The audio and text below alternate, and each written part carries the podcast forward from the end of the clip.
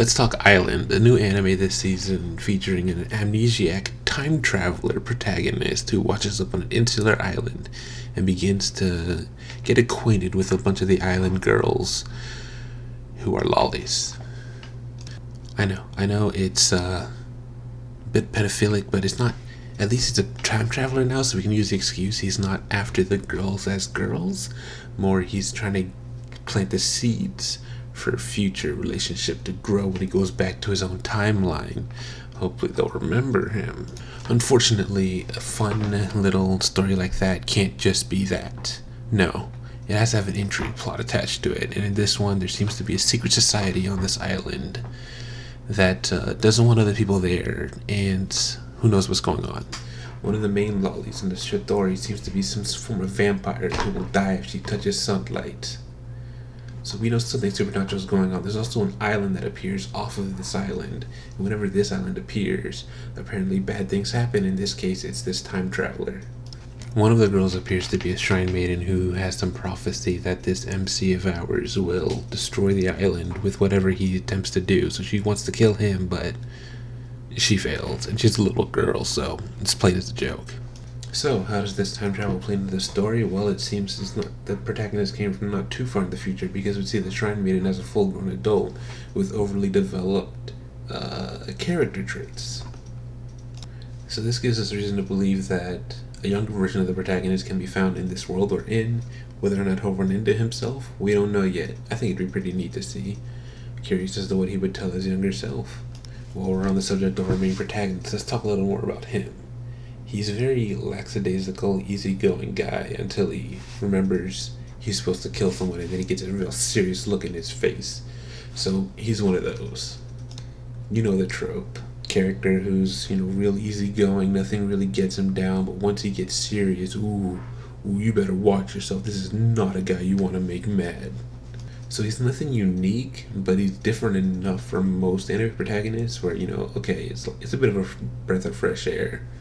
But at the same time, I feel like it's being used to, how should I put this? Say he doesn't have a personality. This way of looking at the world he has is in place of an actual personality and drive.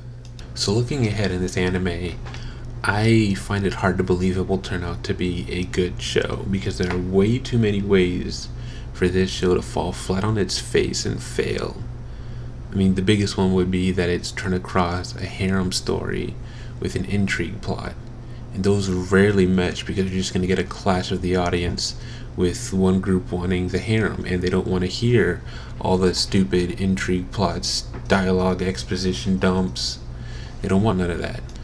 On the other side of the coin, you have the people who are here for the intrigue plot, and they don't want to see all the garbage that comes with harem, all the mistreating of women, all the panty shots and just lewd stuff and teasing that goes on. Where do I stand on that matter? I'd love to say that I'm here for the intrigue plot, but at the same time, I've seen too many fail in anime to put my faith in that, so I'm gonna side with the girls on this one, because you might get some interesting girls. I really like how there's a time travel going on here, so you see the girls as little girls and then the girls as MILFs. How are they gonna change? We don't know. I'm curious. That's not to say the intrigue plot doesn't have pros to it, though, because it seems to be something supernatural going on. As I said before, one of the lollies appears to be a vampire of some sort. Can't go in the sun. There's a mysterious island that appears off the coast of this insular island, and apparently whenever that island shows up, bad things happen.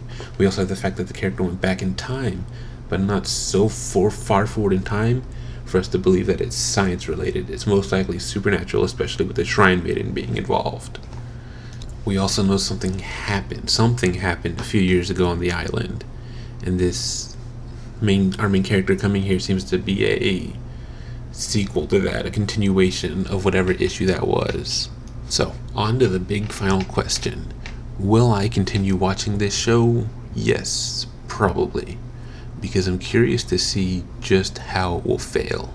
Does this mean there's no chance of this show being good? No, of course not. There's always a chance, but it'd have to be a groundbreaking anime to come back from this first episode, and obviously, I don't believe it will.